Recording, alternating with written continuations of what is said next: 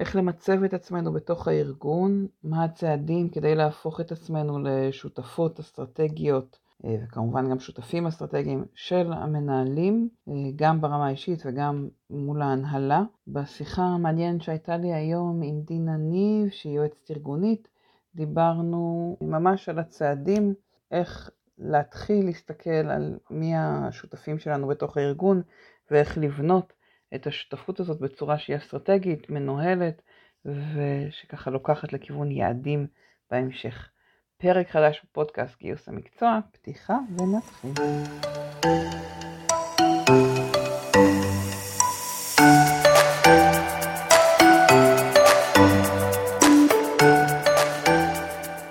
צהריים טובים, ברוכות הבאות, ברוכים הבאים, וברוכה הבאה דינה, מה העניינים? היי היי. ואנחנו בוובינר אה, מאוד מעניין, דיברנו בכלל על כל הנושא של שותפות אסטרטגית עם המנהלים. אה, אני אגיד שזה נושא שככה גם עלה בתוך השיחה שלנו, דינה, שיחת ההכנה לקראת המפגש היום, אבל אה, כל הנושא של איך לעבוד עם המנהלים, מה התפקיד של המנהלים, מה התפקיד שלי, זה נושא שחוזר הרבה. הבוקר הוצאתי בדיבור פוסט על, אה, על העניין הזה של מה האחריות של המנהלים בגיוס, והאמת שאפילו בלי לחשוב על, על זה שעל זה הנושא של הסשן שלנו היום, אבל זה לגמרי מתחבר. אה, ולפני שנצלול לתוך העולם הזה, של המנהלים המגייסים, של הארגונים, של השותפות בינינו, אה, נשמח, דינה, אם תציגי את עצמך, דינה יועצת ארגונית, אבל בואי תספרי לנו קצת כן. על המסלול שעברת, ועל על, נקרא לזה, על השותפויות האסטרטגיות שהיו לך עם המנהלים עד היום, שהביאו אותנו עד לפה, ואז נצלול לתוך okay. הנושא של איך בונים. מאה אחוז. מאה אחוז. אני רואה שתוך כדי גם מאשרת.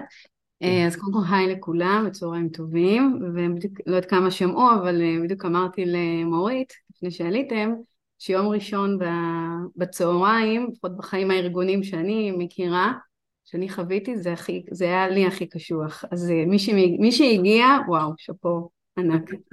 אני אגיד רק לעניין המצלמות, מי שבארוחת צהריים כרגע אוכל, לי אין בעיה שתאכלו לי בפנים, אז אה, אם בא לכם לפתוח זה בסדר גמור. נרגיש אתכם איתנו, נשמח שיהיו מצלמות פתוחות. כן. טוב, אז אני אתחיל אה, קודם כל קצת עליי. אה, אז אני, בש... ב... אני יועצת ארגונית בשנה האחרונה, בעיקר אני מתעסקת בארגונים, מלווה ארגונים שרוצים לעשות שינוי, תהליכי שינוי, ברמת מקומית של צוות או ברמת מטה, מבנה ארגוני או פיתוח מנהלים, ברמת המנהלים. Mm-hmm. אני uh, עובדת בתחום גם של פיננסי, אני אגיד תכף איפה אני באה, אני באה מהעולם הפיננסי, uh, מעולמות הבריאות, אני עובדת עם ארגונים, בעולם החברתי, גם שם יש שינויים מאוד מאוד מרתקים למה שהעולם החברתי עובד, אז אני עוסקת בליווי מנכ"ליות, מנכ"לים, אה, הנהלות, מנהלים אה, בהובלת שינוי וגם מנחה של סדנאות, בעיקר בעולם הניהולי. אה,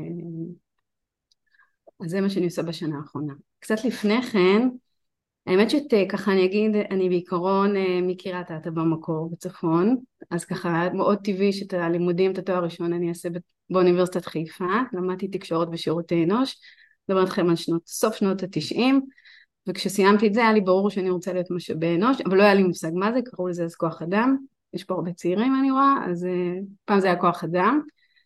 Uh, לא התקבלתי לעבוד בחברת השמה, הלכתי לרעיון, לא קיבלו אותי כי דרשו מאוד מכירות, אבל למזלי לא התקבלתי שם, והתקבלתי במקום אחר שממש היה תפור לתפקיד של הדרכה, אני מאוד רציתי הדרכה, בתוך משאבי אנוש, באתי גם בצבא, הייתי בהדרכה, והתקבלתי לחברה פיננסית בחיפה, שהתעסקה בשיווק מוצרים פיננסיים, אני מדברת לכם תחילת שנות האלפיים, וממש היא פתחה סניפים מהצפון עד הדרום, ואני הסתובבתי בין הסניפים והייתי מנהלת הדרכה אה, של אותה חברה, ואחרי אה, בערך ארבע שנים בתפקיד, קרא לי המנכ"ל ואמר שהם, זה שנות האלפיים, בעיקר הבנקים, 90% מההשקעות של האנשים ניהלו בבנק, קופות גמל והשקעות וקרנות השתלמות.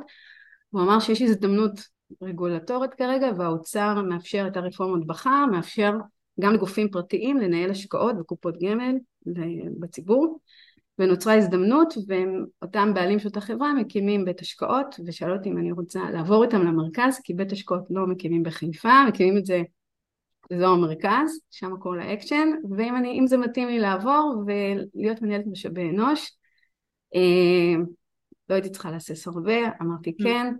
אני אמרתי טוב אני אתחיל בנסיעות ואז אה, אני אחליט תוך כדי, כמובן שזה קרה הכל מהר וזה היה ממש אה, כמו סטארט-אפ, היום אני מבינה שזה כמו סטארט-אפ היה, ממש מאפס להקים בית השקעות, אה, בלי תשתיות, זה לא היה רכישה או מיזוג, אלא לבנות הכל. הייתי אגב מנהלת משאבי אנוש של ארבעה אנשים, שניים המנכ"לים שותפים, אני ומזכירה. אה, והתחלנו ממש מאפס מגיוס העובדים הראשונים וגיוסים והדרכות והכשרות, המנוע הצמיחה היה בעיקר בהכשרות ואז אם יש עובדים אז צריך לעשות הערכת, תהליך הערכה ביצועים ומשוב, ואז צריך לעשות אירוע כיף, אירוע גיבוש, ואז ככה בניתי לאט לאט. ו... בעצם צמחת לתוך העולם של ניהול משאבי אנוש ככה, ב... את מדברת על ה-15-20 שנה האחרונות. כן, נכון, 20 שנה, אני מדבר אותך, כן. אה, וצמחתי לתוך זה, גם עשיתי איזשהו, היה לי ברקע את התואר הראשון וגם קורס וגם הרבה on the job training ובעולם הישן כמובן. אה, ואז אחרי ככה היינו ממש סטארט-אפ וזה התחיל מאוד אה, ככה. אה, הוא נחש... עשה באז בשוק ברמת הקצב הגיוסים שלו ובאמת גם אווירה מאוד משפחתית וכולם מחויבים והגענו למאה אנשים ככה תוך שנתיים וקצב ככה מכירות מאוד כאילו הרבה הרימו גבה על זה ואז הגיע משבר נוסף פיננסי מארצות הברית משבר הסאב פריים ב-2008-2009 לא יודעת כמה מכם זוכרים, אבל זה היה משבר מאוד גדול שהתחיל בעקבות. משבר המשכנתאות של ארצות הברית, וגם כמובן זלג לכל העולם וגם לישראל, אה, וגרם פה להרבה חברות, הרבה מיתון והאטה, והרבה חברות גם נסגרו, ואותו בית השקעות, הבנו שאין כל כך זכות קיום לבד, כי ההוצאות התפעוליות והרגולטוריות מאוד גבוהות, אה, ואותו בית השקעות, הוא נקרא פרפקט, אה, החליטו להתמזג עם בית השקעות אחר, ומצאו כשותפים את אלטשולר שחם, שהיה אז בשנות האלפיים בוטיק מאוד ידוע, אבל כזה בוטיק עם 200 עובדים, אה, לא מעצמה שהוא היום, אה, ועשינו ככה אחרי תהליך של שנה, היה תהליך של מיזוג, אני הייתי מנהלת משאבי אנוש, מהבית השקעות שמתמזג לתוך החברה הרוכשת, אה, ושם בעצם כתוצאה מהמיזוג נוצרה חברת בת בתוך בית השקעות, חברת אלטשולר שחן גמל ופנסיה ואני מוניתי למנהלת משאבי אנוש של חברת הגמל והפנסיה. אה, שפה זה תהליך שהוא היה קצת יותר מורכב כי אנחנו נכנסים באותם ימים, ימים משבריים, משבר פיננסי בכלל במשק וגם החברה הגיעה ממצב של גם משברים והיו עובדים שנפרדו מהם באותה סיטואציה כמו עוד הרבה ארגונים אחרים אז זה היה כאן לעשות תהליך שהוא גם, אה, גם לעבור מיזוג גם להכניס 50 עובדים לתוך 200 עובדים שקיימים ואפילו גם הרבה מאוכזבים ופגועים וגם uh, לעצב תרבות ארגונית חדשה זה גם להצטרף לבעלים לחברה אחרת אז זה לא להיות אונרים אז אני רוצה רגע לעצור אותך כי ככה אני שומעת את, ה, את התהליך שעברת וברור לי גם שהיית uh, ככה מאוד משמעותית בתהליכי הגיוס. שהיו בתקופה הזאת של הצמיחה וגם כן. ב- בוודאי בתקופה של uh, מיזוג ורכישה uh, יש משמעות לשותפות הגדולה שלך כ- כן. כמנהלת ו- נכון. ואני רוצה לשאול אותך כשאנחנו מסתכלים על התפקידים של uh, uh, מגייסת, גיוס, למה כן. לדעתך, uh, או ככה כשהתחלנו גם לדבר דיברת על זה שהשותפות שם צריכה להיות אסטרטגית כן. בוא נתחיל רגע עוד לפני הלמה, מה, מה זה אומר שותפות אסטרטגית בעינייך לעומת שותפות רגילה? אוקיי. אז אני אתחיל מהסוף, כי את השותפות האסטרטגית אני הבנתי בשנים האחרונות שלי, בקר... האחרונות, לאחרונה mm-hmm. בקריירה, בתפקיד האחרון, כמה זה באמת אסטרטגי ולא משהו ספונטני, okay. אוקיי. אלא משהו שהוא, יש, אני צריכה לנהל אותו.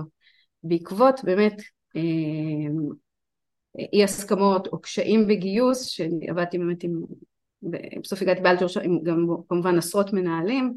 דרג ראשון, דרג ביניים, הנהלה גם, ובאמת הבנתי שצריך לנהל את הדבר הזה כדי להיות בסוף משמעותית, שבסוף כל אחד מאיתנו מגיע לארגון להביא תוצאה מסוימת, במקרה הזה זה להביא את העובד המתאים לתפקיד המתאים, ואני אגיד אולי אפילו במשאבים הנכונים או היעילים ביותר.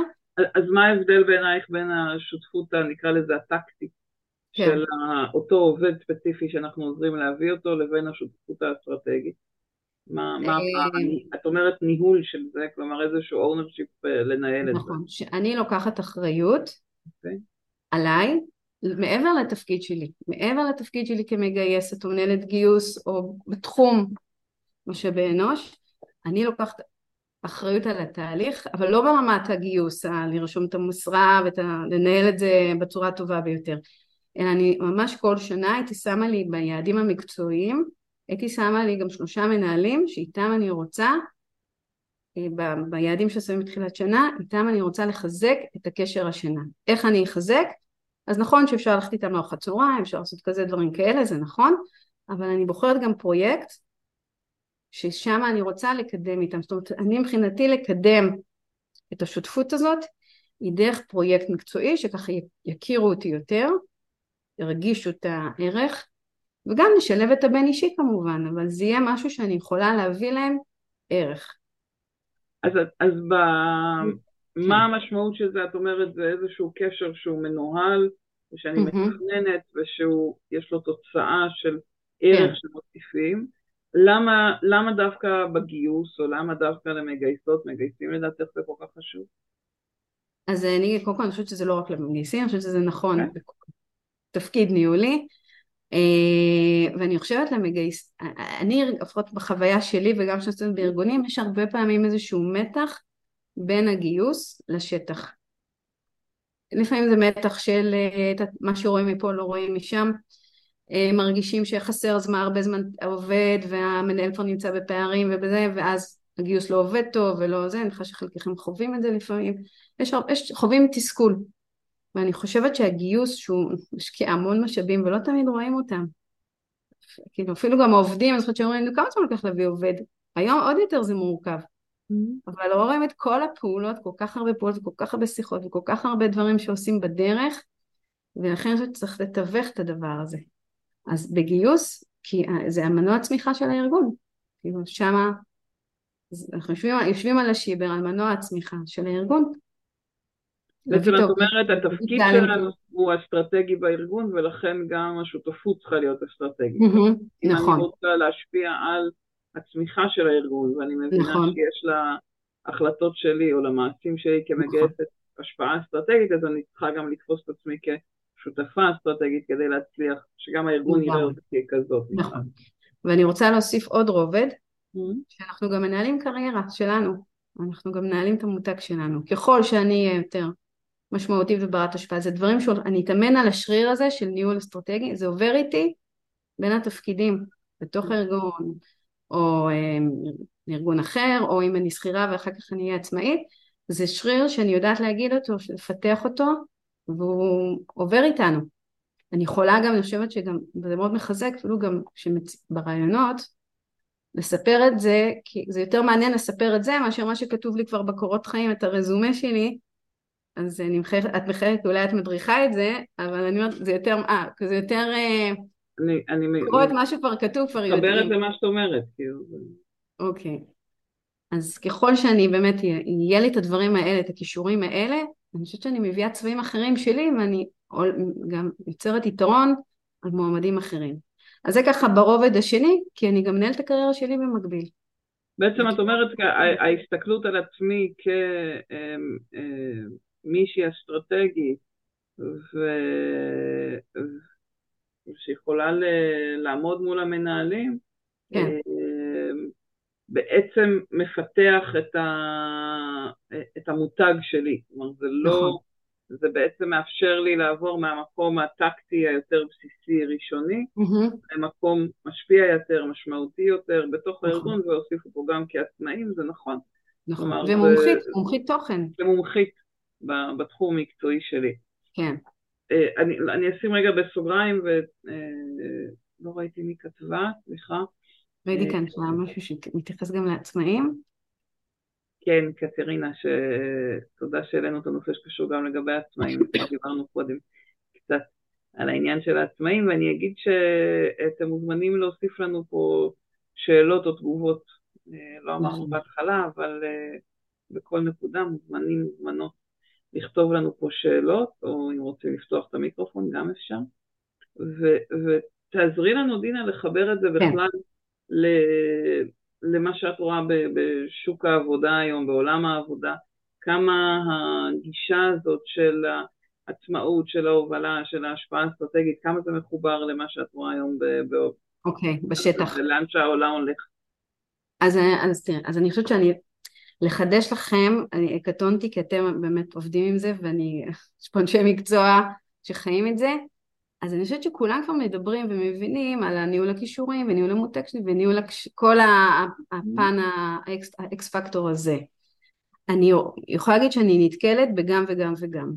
יש עדיין את העולם המסורתי יותר, את הסגנון המסורתי, זה לפעמים אפילו אולי אה, מושפע מסגנון המנהל שמנהל את האופרציה של הגיוס או משאבי אנוש,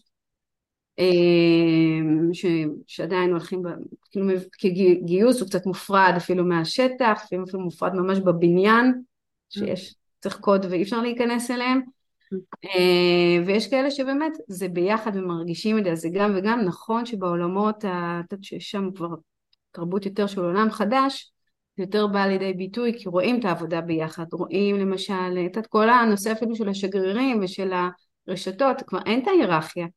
מי כותב את התוכן לגיוס? הרבה פעמים אנשים מהשט, כאילו הגיוס מבין שצריך לרתום את השגרירים האלה לגיוס.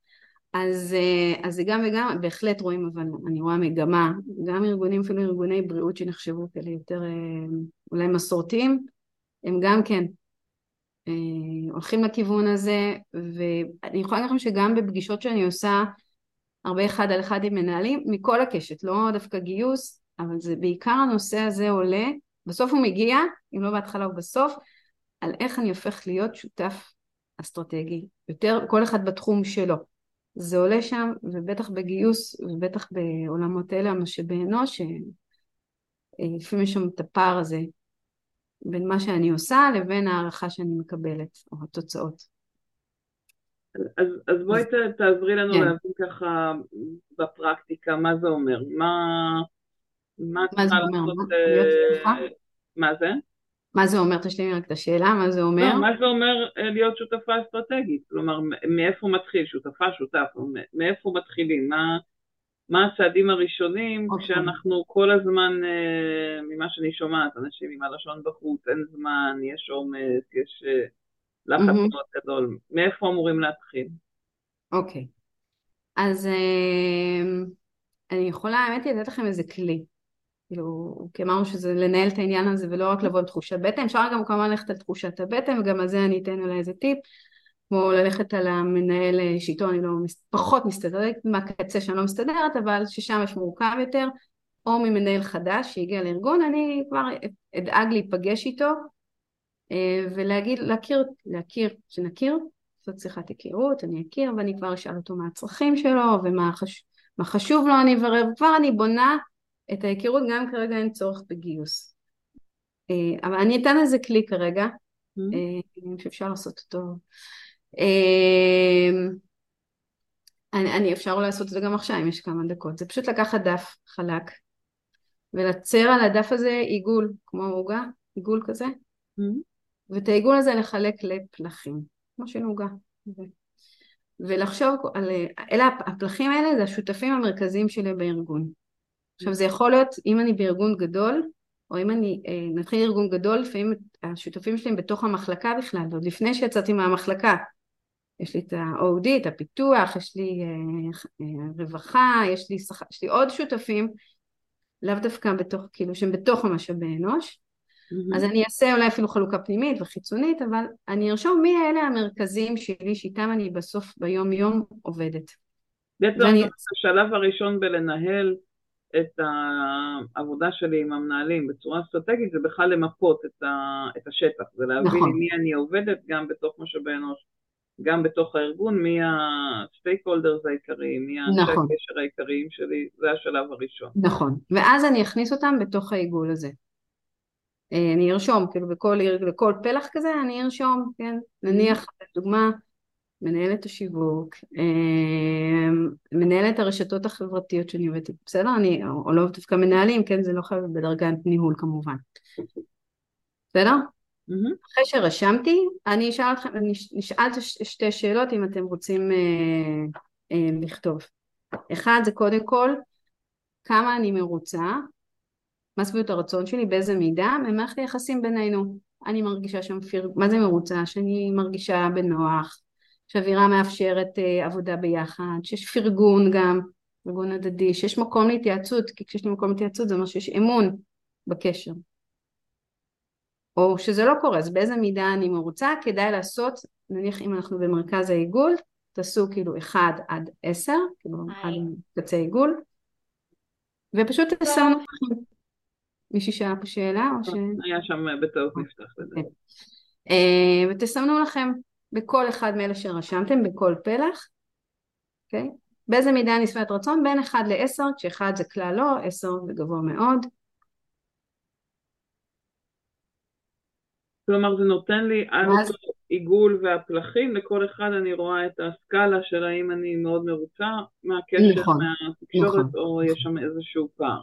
כן, עכשיו אני אשאל שאלה שנייה, על אותה, mm-hmm. על אותה עוגה, כמה אני משקיעה בקשר, מה זה משקיעה? משאבים שלי, שמה לי ביומן פגישות, אה, מתעניינת, עשה פולו-אפ, אה, קבענו אה, לעשות דברים, אני עומדת במילה שלי, אני מחויבת. אני אומרת אני, אבל כן, יש פה גם אני, אני מדברת אני כאני, אבל גברים ונשים, כן? סיכמנו שאצלנו בפורום מותר לדבר אוקיי. בלשון הקבע. אוקיי. והגברים גורמים איתנו, כי אנחנו גורמים אותם כל החיים.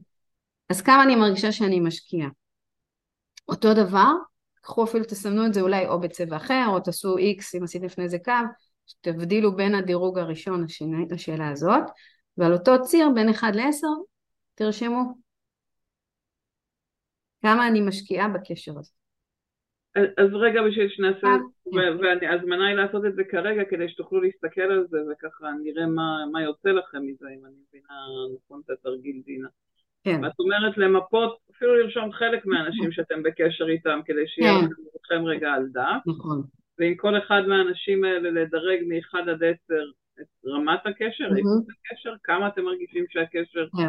מאוד מאוד טוב זה 10 ואחד זה מאוד מאוד חלש, או קשר, אה, נכון? מ-1 עד 10 יצאת לעשות? נכון, נכון.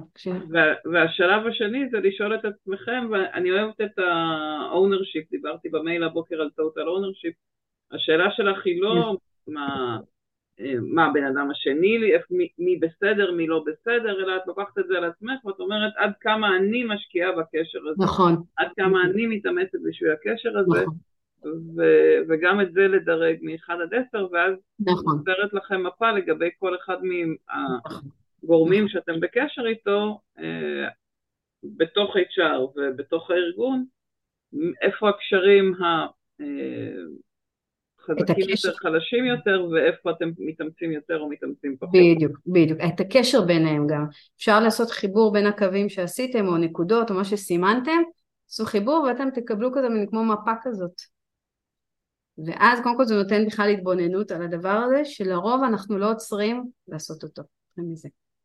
עכשיו שאתם מסתכלים, קודם כל תסתכלו, ותגידו באמת, תבחרו מתוך המפה הזאת, שניים או שלושה שותפים, אחד שהייתם רוצים אה, לשנות את שביעות הרצון שלכם מהקשר, בדרך כלל זה להעלות אותה, אוקיי? ועל אה, מידת ההשקעה, האם אני מרוצה ממה שאני משקיעה, אולי פחות? אוקיי, okay, אני יכולה, מישהו שעשיתי את זה בימים האחרונים, תרגיל את זה, היא גילתה שדווקא הגורם שאיתו הכי, עובד איתו הכי הרבה, היא משקיעה המון והיא הכי לא מרוצה, כאילו, והיא לא מרוצה בכלל מהקשר, היא פתאום הבינה כמה אנרגיה היא משקיעה בדבר הזה. אז, ותבחרו לכם את השניים שלושה השותפים, שאתם רוצים שמה לעשות עבודה איתם. זה מעניין רגע לעצור ולשאול אם יש מי שרוצה לשתף אותנו לא בתמונה, כן. שהיא כמובן אישית, אבל ככה במה יצא לכם, או אם זה מחד... העיר כן. משהו שלא שמתם לב קודם, אם יש מי שמרגישה נוח, מרגיש נוח לשתף. כן. זה מאוד מלמד את האחרים. מרגיש בנוח. אני אף אחד בתוך הארגון שלי, זה רק אני עם עצמי, כן, למרות שגם שם יש לי מה לעשות עבודה. אבל אם יש מי שבא לה לשתף, אנחנו ממש ממש נפתח. נעים מאוד, אנחנו נמשיך, זה בסדר. אבל יש פה כמה עם מצלמות, יאללה, ספרו לנו קצת מה יצא לכם. תובנה, רק תובנה, תדעו שבסוף מגלים שזה דומה לאחרים גם. מאוד מרגיע אחרים גם. אז נשאל אותך, מה את מגלה כשאת עושה את התרגיל הזה עם אה, אה, נשות משאבי אנוש בתוך ארגונים, אם יצא לך לעשות? כן, אז, אז מגו, מגוון של... כן, המורל, כן, מוזמנת לפתוח. כן. אם נוח לך מורה לפתוח מיקרופון, אם לא תכתבי, את מוזמנת.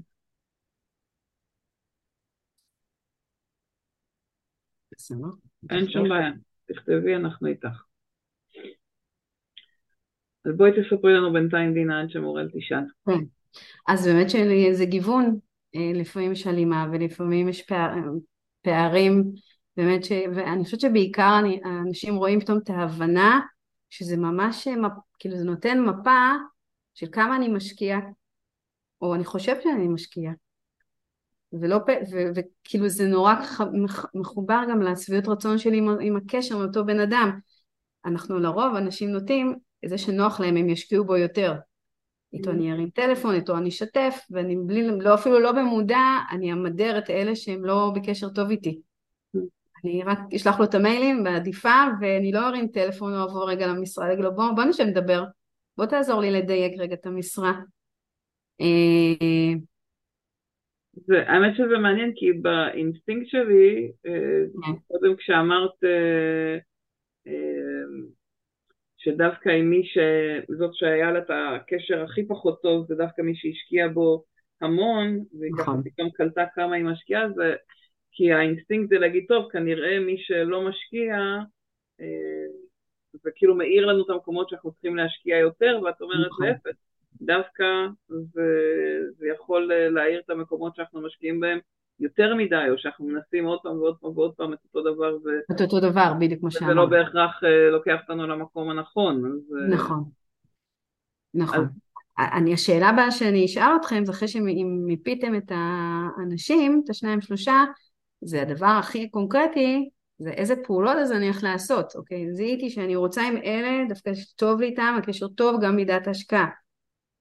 עם אלה אני רוצה לעשות עבודה, אז מה אני הולכת לעשות? נגיד שתי פעולות שאני חושבת שאני יכולה לעשות, להתחיל בזמן הקרוב, בשבוע. איך ביום ראשון? מחר. אז רגע, אז הנה... זה בעצם העבודה, אז אני אחשוב. עכשיו אני... אולי אם אתם רוצים ככה שתי דקות לענות על זה, שנייה אבל אני רוצה רגע להתייחס לשאלות שהעלו פה, להערה שהעלתה פה קטרינה ו... ולשאלה של מורל. מורל שואלת מה עושים במצב שעובדים בחברה קטנה עם פעילות די גדולה, אבל הקשר העסקי שלך הוא רק לשניים שלושה עובדים. איך מתחילים ליצור את החברות הזאת או את ההשפעה הזאת מאפס ואני אגיד שהתפיסה היא קודם כל עם, עם אה, מנהלים, כלומר אה, ההסתכלות היא לראות איך את משפיעה אסטרטגית, mm-hmm. בהבנה שלי, אה, קודם כל בכיוון של ההנהלה, אבל איך מתחילים את זה, דינה? אם אני מבינה נכון, היא מדברת על זה שיש לה שניים, שלושה אנשים, אלה הממשקים המרכזיים, וזה ממש חדש. שכולם, והיא מוסיפה שכולם עובדים מהבית. מהבית. אוקיי, אז, אז האמת היא שהפעולות דומות, כאילו, באמת עדיף תמיד הפרונטלית הבין אישי, אבל אפשר כמובן גם מרחוק. אה, אני, מה שאני, אני יכולה לתת כמה רעיונות. אחד זה קודם כל, אם אתם מכירים את המושג הזה מסע לקוח, מכירים את זה בעולם השיווק, מסע מועמד, מכירים את זה, שעושים את כל הנגיעות שיש לי בדרך, כן. אז אני אקח את זה ואני אעשה כמו מסע שותף. אני אחשוב איזה נגיעות יש לי עם הבן אדם הזה לאורך החיים הארגוניים שלנו. עכשיו לפעמים יש יותר כי אנחנו בתהליך גיוס ולפעמים אנחנו כרגע לא בתהליך גיוס. אז קודם כל נמפה את הנגיעות האלה, כזה כמו ציר זמן כזה, ואז אני אחשוב מה שם אני יכולה לתת את האקסטרה, ליזום. למשל, אני יכולה, אה, גם כשלא עובדים ביחד, ליזום פגישה. אם את דיברת שניים שלושה אנשים, האם יצא לכם לעשות פגישת היכרות כזאת שהיא קצת, קצת אישית יותר? לשאול, השאלה שאנשים הכי אוהבים ששואלים אותם זה מה הצרכים שלך, מה אתה צריך, מה הרצונות שלך, לדבר ברצונות וצרכים. מה אני יכולה לעזור לך, כאילו, ב mindset.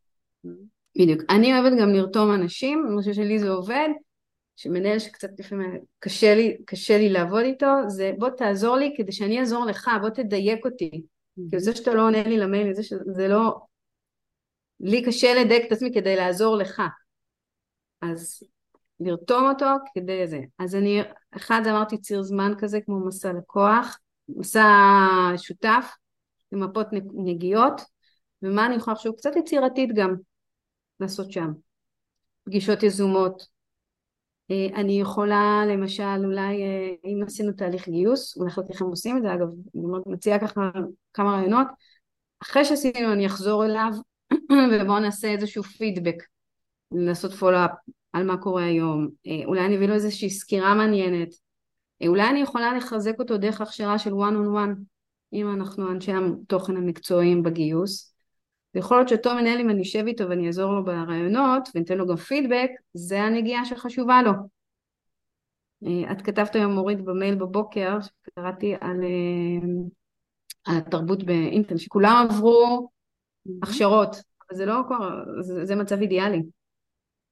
כל, שכל המנהלים עוברים הכשרות. הרבה מנהלים לא עוברים הכשרה וגם לפעמים מגייסים פעם ב. אז... זאת אומרת להבין מהם מה הצרכים שלהם בגיוס, נכון. או מה, איפה הפערי ידע שלהם. כן. ו... ואני אגיד שכשאנחנו הולכים גם לעולם של ניודים פנימיים, אז כן. גם להכיר יותר טוב את המחלקה שלהם, ולהכיר יותר טוב מה ההזדמנויות, גם אם הם משחררים עובדים וגם אם הם קולטים עובדים. נכון. כלומר, לא חייב להיות uh, צורך מ- לגייס מבחוץ תקן חדש שנפתח, mm-hmm. בשביל שמנהל, מנהלת יהיו מעורבים או לשחרר עובדים או לקלוט נכון. עובדים בניוד פנימי. אבל אני אומרת, מה שלי ככה אה, עולה מאוד חזק ממה שאת אומרת, אה, דינה, ממש מתחילת השיחה, זה משהו ב ownership הזה על, על לנהל את התהליך. נכון. כלומר, אני חושבת שמה שעולה מאוד חזק, כאילו קראנו לזה שותפות אסטרטגית, ובעצם מה שעולה מתוך זה זה להגיד, את רוצה להיות שותפה של המנכ"ל, של הסמנכ"לים השונים בארגון, בואי תקחי על זה אחריות, נכון. ובואי תתחילי לנהל איתם שיח, תתחילי נכון. לזהות את אלה שהכי חשוב לך להשפיע עליהם, ותתחילי לשאול... מה זה? לשים נוכחות, להיות בנוכחות. תהיי בנוכחות מולם, ותשאלי נכון. אותם את השאלה של מה אתה צריך ממני, מה את נכון. צריכה ממני, איך אני יכולה לעזור לך, מה... מה, ה, אה, מה, מה אתה יודע, מה את יודעת על mm. אה, צורכי הגיוס ומה את לא, כאילו יש פה משהו ב, בלהיות במקום מאוד שואל ומתעניין ולא. רק ריאקטיבי, זה, נכון. ה, זה החלק שאני שומעת. נכון, נכון. אני אגיד גם עוד דבר שאפשר לקחת את זה עוד רמה אחת, וזה גם אולי יכול לעזור לבחורה ששאלה את השאלה עם השניים שלושה עובדים שעובדים מהבית, זה גם לעשות, אה, מישהו מכיר את מודל כישורים למשל, לבנות להם, לקחת לבדוק, זה, זה גם נכון לעשות את זה גם כשיש איזה ככה תקופה של, שיש זמן, לבדוק איזה כישורים נדרשים בתפקידים שלהם, ככה שאני יודעת גם לנהל את הכישורים, שכאילו זה צריך להשקיע כי זה אבחון כזה, זה קצת אבחוני, ואם אני אביא למנהל תקשיב פעם בשנה או חצי שנה, תקשיב זה המפה של הכישורים שלך בצוות, זה מפת הכישורים, בוא נראה איזה הצלחות אני יכולה לעשות בארגון, מי עומד על הכישורים האלה, אה, איזה השלמות אני יכולה לעשות להם, אז אה, אני חושבת שמנהלים מאוד מערכים, הם לא מתעסקים בזה ביום יום. הם עסוקים ב... להביא את העבודה שלהם, לא... לא בהבנה שלך זה משהו שהוא אה, קשור לחיים כמגייסת, או כמנהלת גיוס, או מנהלת משאבי אנוש, זה רלוונטי לכולם באותה מידה, או שזה משהו אה, שיותר ניהולי? הנושא, השותפות. ה ownership של השותפות הזאת, כן, עם המנהלים. אז אני אגיד, אני חושבת שזה כולם בעיניי. אני נכון שיש יותר ציפייה, גם ארגונית, מהדרג הניהולי, בדרך כלל יש מהם ציפייה, כחלק ממנהל אתה גם נדרש ממך להוביל דברים, לא, להיות יותר אה, ביוזמה, לקחת אחריות. אני חושבת שעובדים שיודעים לעשות את זה, הם, הם, הם מבליטים את עצמם, הם יהיו, הם הטאלנטים. זה אה, החיזוק של המותג שלנו שדיברת עליו נכון, קודם, כן. נכון, ובסוף כשמחפשים עובדים או שמחפשים עובד לקדם או לתפקיד אחר, mm-hmm. הארגון שואל רגע את מי אני מכיר, ההנהלה אומרת רגע את מי אני מכיר, מי בולט לי בעין? ואני נתקלתי גם בזה בעיניי, כאילו בסיטואציה הזאת שהגיעו הרי תפקידים פנימיים, אנשים התראיינו והם היו מוכשרים מאוד בתפקיד שלהם. אבל ישבה המנכ"לית ואמרה, אני לא מכירה אותו. כאילו, סבבה, אני לא מכירה אותו. באותו מקביל היה אדם עם כישורים מאוד מאוד דומים, אבל מכירה אותו. זאת אומרת, אותו אני יכולה... אז, אז זה, זה ההבדל, אה, ככה, איפה אני בהנאה. אז, אז כשאת מדברת על המותג זה שיכירו אותי, אבל אני אגיד, לפחות אה, מבחינתי, כן. זה שיכירו אותי מתוך העשייה, אנחנו לא מדברים על uh, שותפות של, נקרא לזה, של, של שופוני או של uh, רעש סתם, ולהגיד אני כזאת נכון. ואני כזאת. אנחנו נכון. מדברים על שיחות uh, עמוקות או ממש מחקר כן, שמביא ערך. של הקשר של מה הערך שאני יכולה להוסיף וללכת להוסיף אותו. כלומר, נכון. ללכת ולעשות דברים כדי שאותו שותף, אותה שותפה, באמת ירגישו את הערך שלנו. נכון, נכון. אני יכולה גם לתת למנהל, נגיד אם אני מתעסקת בגיוס, ואני מכירה את ה... מה עובר אצלו בגיוס כל השנה, אני יכולה לעשות איתו כזו פגישה של אה, נגיד חצי שנתית או שנתית, ולהציג לו איזושהי תמונה כזו סקירה, אבל מעבר לנתונים יבשים, להגיד לו כמה עזבו, כמה גייסו, אני יכולה להביא דברים יותר אה, עם עומק. כמו מה? יש לך דוגמה? אה, כן, לעשות נגיד עם שיחות, להביא כמו אבחון כזה משיחות חתך שעשיתי עם עובדים, מה אומרים עליך, איך תופסים את המחלקה, איזה כישורים באמת רלוונטיים טרנדים שיש בעולם הזה במקצוע הזה, איזה הכשרות אולי כדאי להוסיף כאילו גם אפילו קצת לזלוג מה... ספציפית מהגיוס. מהגיוס. אה, אני יכולה לעשות את זה גם בשיתוף פעולה. אם יש לי מקבילים אליי, mm-hmm. נגיד פיתוח ארגוני או עוד יחידות, אם אני ארגון יותר גדול במשאבי אנוש, אולי נעשות בשיתוף פעולה ונלך ביחד למנהל הזה. ונעשה עבודת חקר ביחד ונגיד לו בוא, בוא תסתכל עכשיו, אנחנו עושים לך איזשהו כמו ייעוץ ארגוני, זום אאוט, על היחידה שלך, בוא תראה מה היה השנה. אם אני אחבר את זה למה שכתבתי בבוקר, בעצם בפוסט שלי דיברתי על האחריות הניהולית הגדולה בתהליך הגיוס, ועל זה שאני מאוד מאמינה בזה שלמנהלים צריך להיות total ownership על החלק שלהם בתהליך, כן. על למצוא מועמדים, על לראיין אותם, על לקלוט אותם, כלומר, ובעצם מה שאת מתארת זה החלק שמשלים של ה-total ownership שלנו. נכון. ש... שאני לא יכולה לצפות שהמנהל יעשה את כל זה לבד, אלא אני פה בשביל להבין איך, מה הוא צריך או מה היא צריכה ממני כשותפה בשביל שיצליחו לעשות את החלק שלהם. לגמרי, נכון. תחשבו על זה שגם יש לכם שותפים בארגון מחלקות אחרות שתומכות בכם, נכון? שכותבים תוכן אולי, מעצבים את המודעות, או עושים עוד איזשהו שותפים אחרים, תחשבו אם היו יוזמים ובאים לכם בואו בוא אני אעזור לך איך כותבים תוכן, איך עושים דברים כאלה, בוא אני אתן לך כזה איזשהו כלי שיעזור לך לעבודה, לעבוד אה, יותר נכון, אה, איזה מערכת. איזה מדהים זה היה.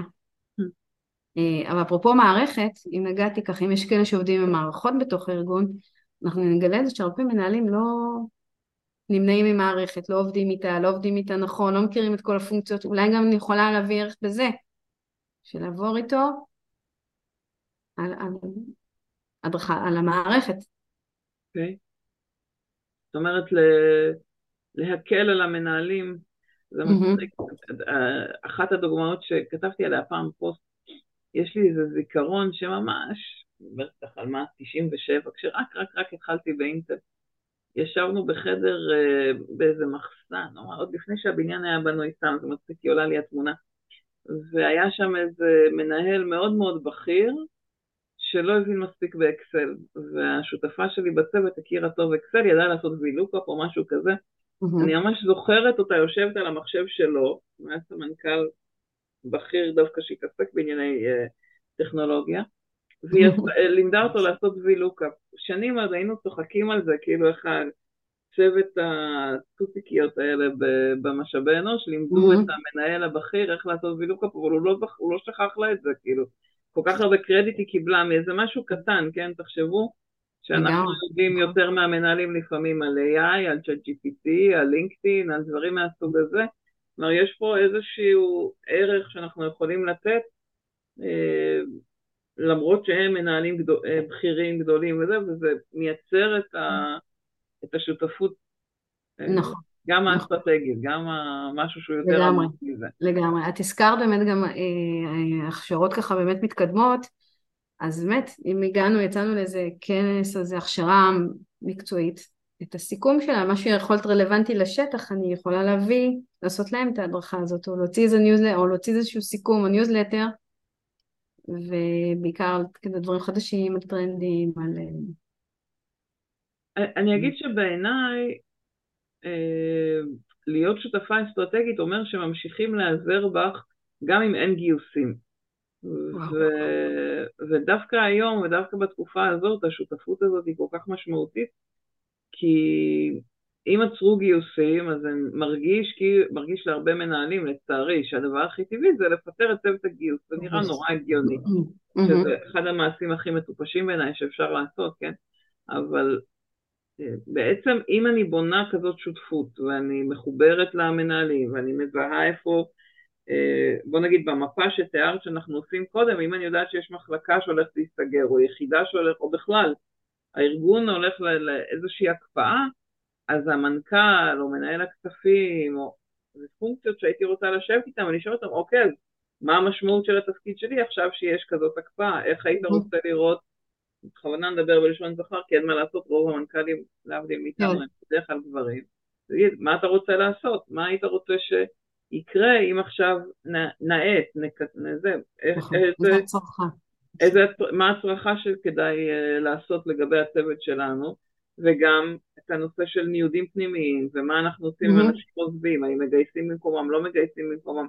כלומר, ה-ownership על, על הנושא הזה לא צריכה להיות רק כשיבואו אליי, אלא באמת ליזום נכון. את השותפות, והמקום האסטרטגי זה ההסתכלות, גם הניהול ששמת וגם ההסתכלות קדימה כמה שנים שלו, או כמה חודשים, כן, אנחנו מתנהלים mm-hmm. כרגע ב- מעכשיו לעכשיו, כן. של, של מה, מה עומד לפנינו, לאן אנחנו הולכים.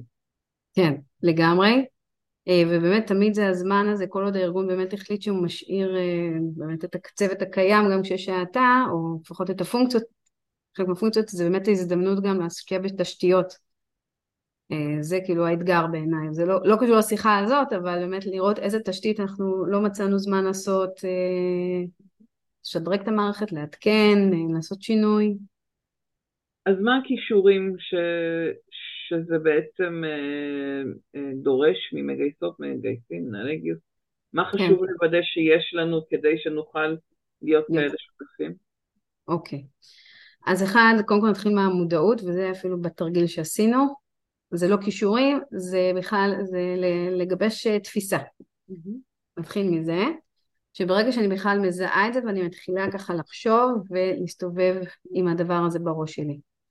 הדבר השני, המיומנויות, לזה התכוונת, שזה שאני צריכה, אז אה, זה קודם כל זה גם אה, ככה מחשבה פתוחה יותר, גמישות של מחשבה שאני לא רק מה שאני רגילה או מה שהארגון מצפה ממני, כתיבת משרה, פרסום, מראיין, להמליץ, לקבל החלטות, אלא אני גם, מעבר שאני אומרת את זה אולי משהו כללי, כמובן כל ארגון תופס את הגיוס אחרת, אבל אני לא רק שם בדבר הזה, אז גמישות מחשבתית, זה מאפשר לי, מצריך יוזמה.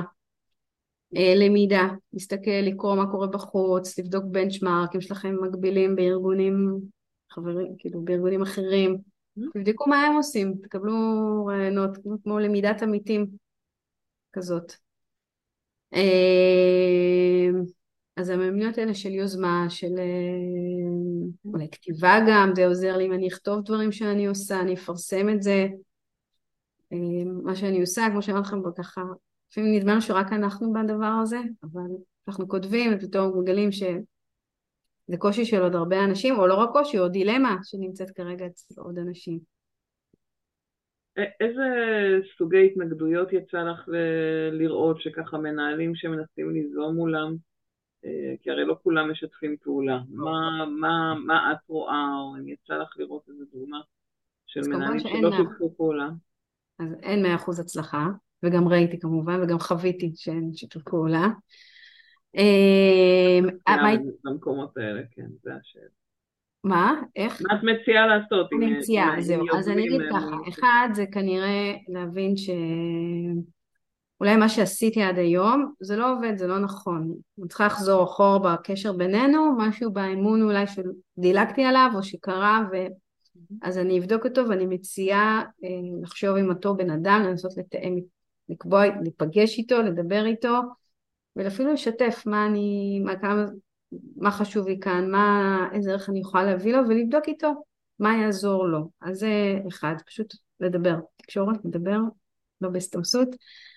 אמ, אם יש אפשרות בארגון, ואני אומרת באמת אולי זה קצת מקרה קיצון שלפעמים באמת יש חוסר אמון או לא, לא רוצים לעבוד עם איש גיוס מסוים, אם הארגון מאפשר את זה שאני אוכל לעבוד עם כמה לקוחות ויש כאילו יש חלוקה של הסקטורים או מחוזות או לקוחות או כל ארגון שקורא לזה, אז יכול להיות שאפשר לחשוב גם על החלפה, שאם עד עכשיו עבדתי עם אני עם הלוגיסטיקה והשירות והמכירות, אז אני עכשיו נעשה החלפה, יש מישהו שיותר מתאים לה, זה גם מגוון לנו לנושא הזה.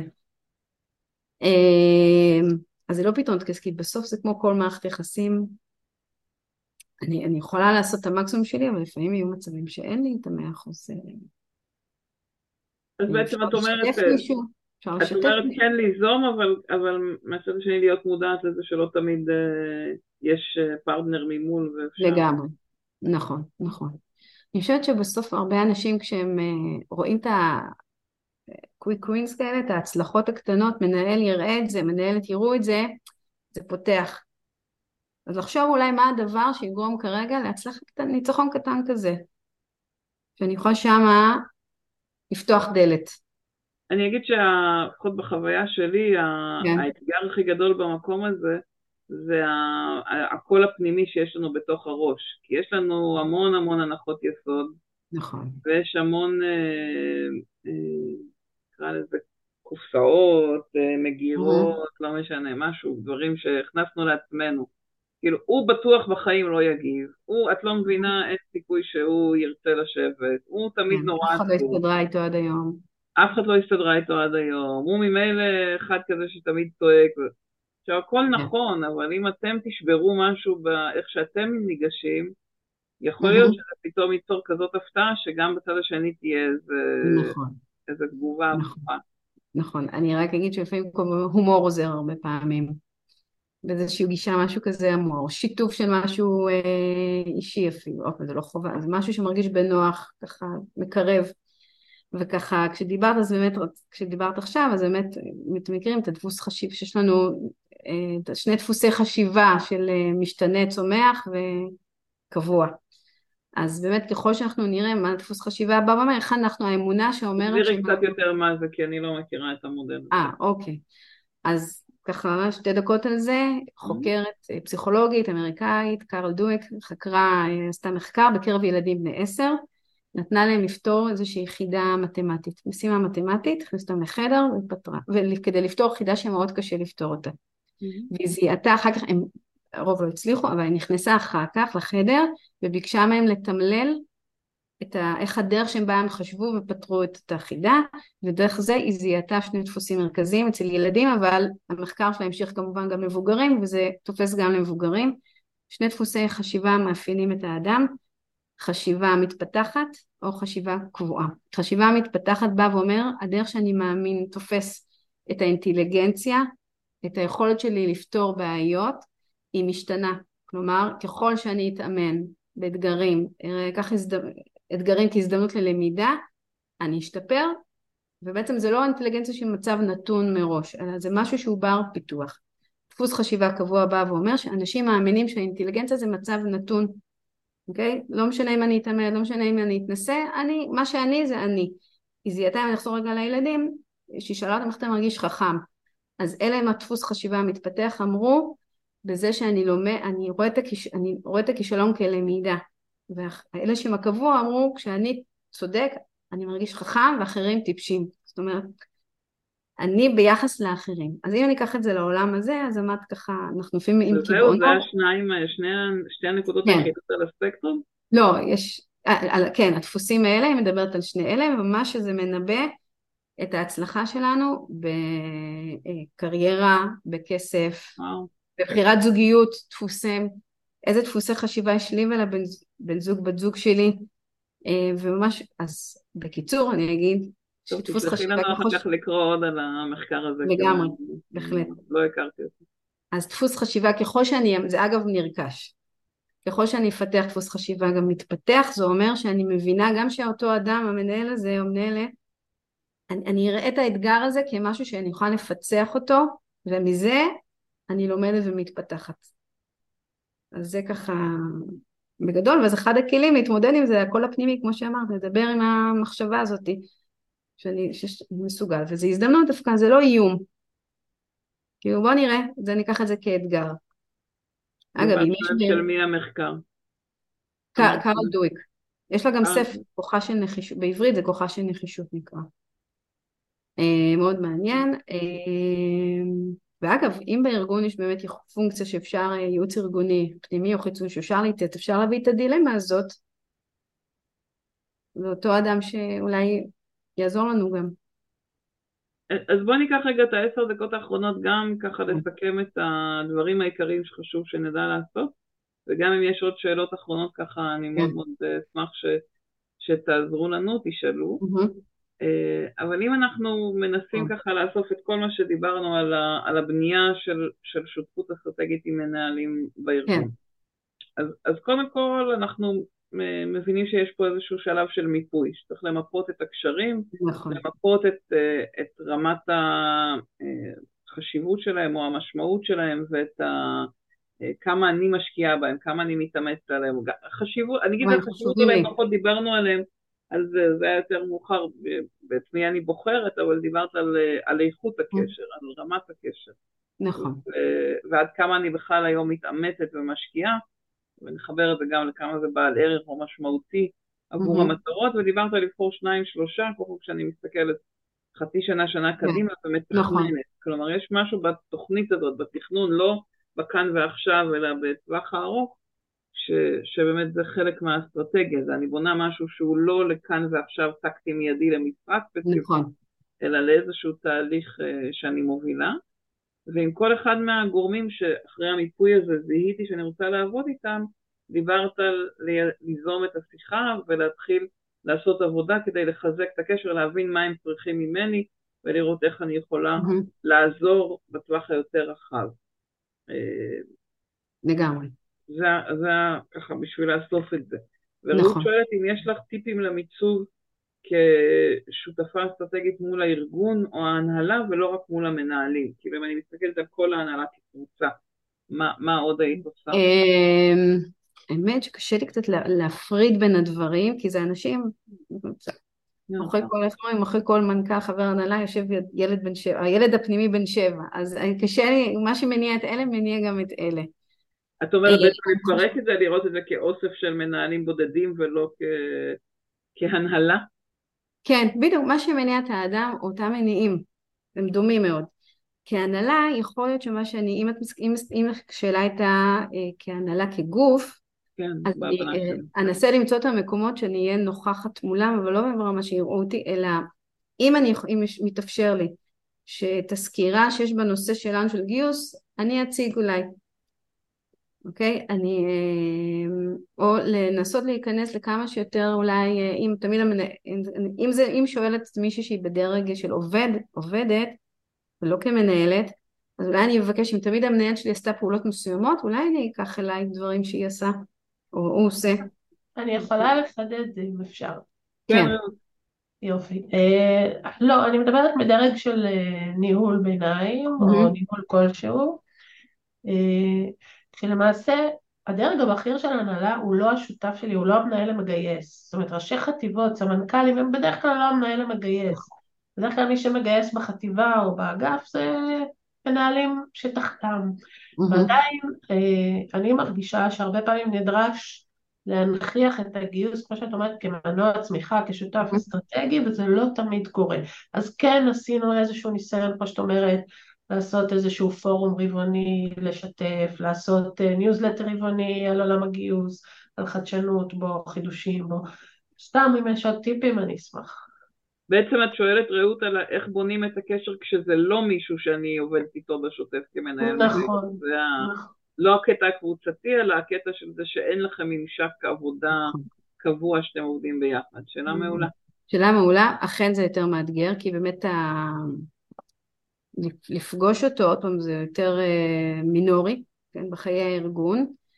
אה, אני חושבת שזה אולי להגיע כגוף, לגוף ההנהלה, אם אפשר להגיע לשם, אה, להציג דברים, או לנסות, כמו שאמרתי, דברים שאולי, אולי כן, אולי את לא יודעת, אולי, אולי, אני אומרת, אולי מי שמעלייך עושה הרבה דברים מולו. אז אני אומרת, בואי קחי אולי תבדקי איזה משימה את יכולה לקחת אלייך ואת זאת שמגיעה אליו.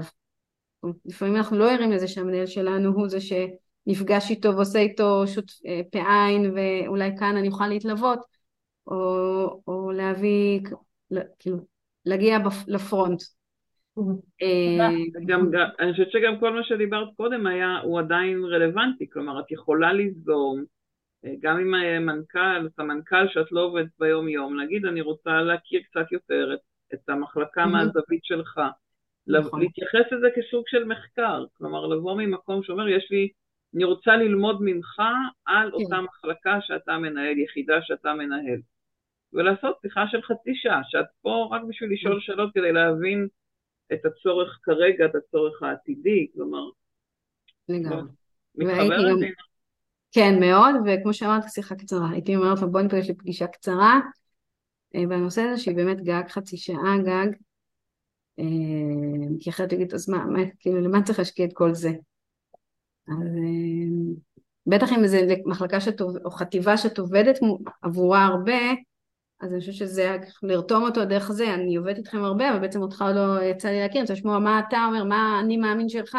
זה עוזר לי להגיד בגיוס, להביא דוגמאות, כשמועמדים שואלים אותי. אוקיי, okay, תודה. לקחתי את העניין של אה, להציג את העשייה בעצם מתוך איזשהו פרויקט שסייענו למנף ולהרים, ואז בעצם לצורך העניין פתיחה של איזה שירות חדש וגדול שהחטיבה ככה מאוד אה, רצתה ובעצם בלי הגיוס לא היה קורה, אז זה, זה זווית שהיא מעניינת אותי. אני רוצה ככה את מה שאת אומרת, רעות, ואני אגיד, יש פה שני צדדים, יש את הצד של להציג, בסדר, ואת באה ואת משתפת בהצלחות, אבל הצד שדינה שמה, ואני חושבת שהוא מאוד חשוב לא לפספס אותו, זה הצד החוקר נקרא לזה, המברר. שואל בהסתכלות קדימה, מה אתה צריך, מה אתה צריך ממני, לאן המחלקה הולכת, מה היעדים שלכם, ואני חושבת שזה הרגל שנכון להיות בו אה, ממש באופן קבוע, אה, בתור מי ש... דווקא כמנהלת, בתור מי שמובילה את הגיוס, לא לחכות שהמידע יגיע וייתנו yeah. כן. לך הנחיות, אלא ליזום את השאלות האלה. כאילו זה נכון. שם אותך במקום של מובילה אסטרטגית, אני זאת שרוצה להבין, ואולי תגלי שיש פה מקומות שצריכים אותך. כאילו. נכון. בדרך כלל כשמגיעים אליכם זה כבר כשיש בעיה. כשהבכירים מגיעים זה כשמשהו לא עובד, זה כשיש... זה, זה נכון, כלומר השותפות האסטרטגית שלך בגיוס מתאפ... בעצם ככה אם נשים את ה... נקרא לזה את ה... את ה-Y, התחלנו מזה וננסה רגע עם זה אולי ככה לקראת הסגירה, אני אגיד, השותפות האסטרטגית מתאפשרת ככל שיש לך יותר מידע על מה הצרכים בארגון, שיש לך יותר מידע על לאן הארגון הולך, מה המטרות, מה היעדים. נכון. ואז את יכולה לבוא ולהגיד, רגע, אתם רוצים לפתוח מחלקה חדשה, אבל אפשר, עדיף לעשות את זה, אני יודעת מה, בלוקיישן הזה ולא בלוקיישן הזה, כי אני רואה ששם יותר קל לנו לגייס עובדים, או ש... נכון. כן, יש לי גם רפרנס, כאילו, להשתמש ברפרנסים. כשדיברתי איתך, כשישבנו, אה, בכלל, אם תביאו גם נתונים מספריים, זה מעולה. של עלות, של תקציב, של כאילו, ככל שתהיו גם יותר בפרטים האלה, אז אה, גם עוד יותר אנשים מעריכים את זה, שזה לא רק על בסיס תחושת בטן. מאוד נכון. כלומר, להיות שותפה, זאת אומרת להביא את הידע, להביא את הנתונים, אה, וגם לאסוף את הנתונים. כלומר, יש אצלם ביד נתונים שהם אפילו לא יודעים שהם חשובים נכון. לצורכי הגיוס, אבל אנחנו מבינים אותם, אנחנו יודעים לשאול אותם. אז עצם המקום הזה, המעמד של לשאול את השאלות ולאסוף את המידע ואחר כך להציג אותו בקונטקסט של הצרכים של הארגון, זה ה... אה, זאת השותפות שעליה אנחנו מדברים בשורה התחתונה. לגמרי, נכון. אנחנו נעצור פה, וואו. וואו, זה כבר מעניין. אז קודם כל תודה רבה לדינה, ותודה לכם שאתם איתנו, ואני אשמח נורא אם בא לכם לכתוב אה, משהו אחד שלקחתם מהסשן, אם היה לכם בעל ערך מאוד אה, יעזור, mm-hmm. גם לדינה, גם לי, ככה להבין את הנושא. זה לא נושא שאנחנו נוגעים בו הרבה, אבל בעיניי הוא סופר חשוב בכלל, הבנייה אה, של השותפות שלנו, mm-hmm. השותפות האסטרטגית עם הארגון. אני אגיד שככל שיש יותר הקפאות של גיוסים, אני חושבת שאנחנו אה, הופכים להיות הרבה יותר אה, אה, משמעותיים, נקרא לזה, מבחינה אסטרטגית, או חשוב המקום שלנו כשותפים. אה, אני אצרף לסיכום, אה, דינה כתבה סיכום ככה של הנקודות העיקריות שדיברנו. אני נעשה אותו... אה, נדייק אותו עוד קצת כן. ונעלה יחד עם, נצרף גם להקלטה בווידאו שתעלה לאתר וגם בהקלטה שתעלה לפודקאסט את הסיכום של השיחה שלנו ואת הפרטי התקשרות של דינה, מי שירצה לעבוד, כן. לפנות אליה offline. אני רעות לוקחת את התהליך של המיפוי, מעולה, תהליך, מודל נהדר, אני מאוד אהבתי אותו גם. אז תודה רבה, תודה לכולם, ותודה למה שהיית איתנו, ובהצלחה גדולה גדולה. לגמרי בהצלחה. ביי.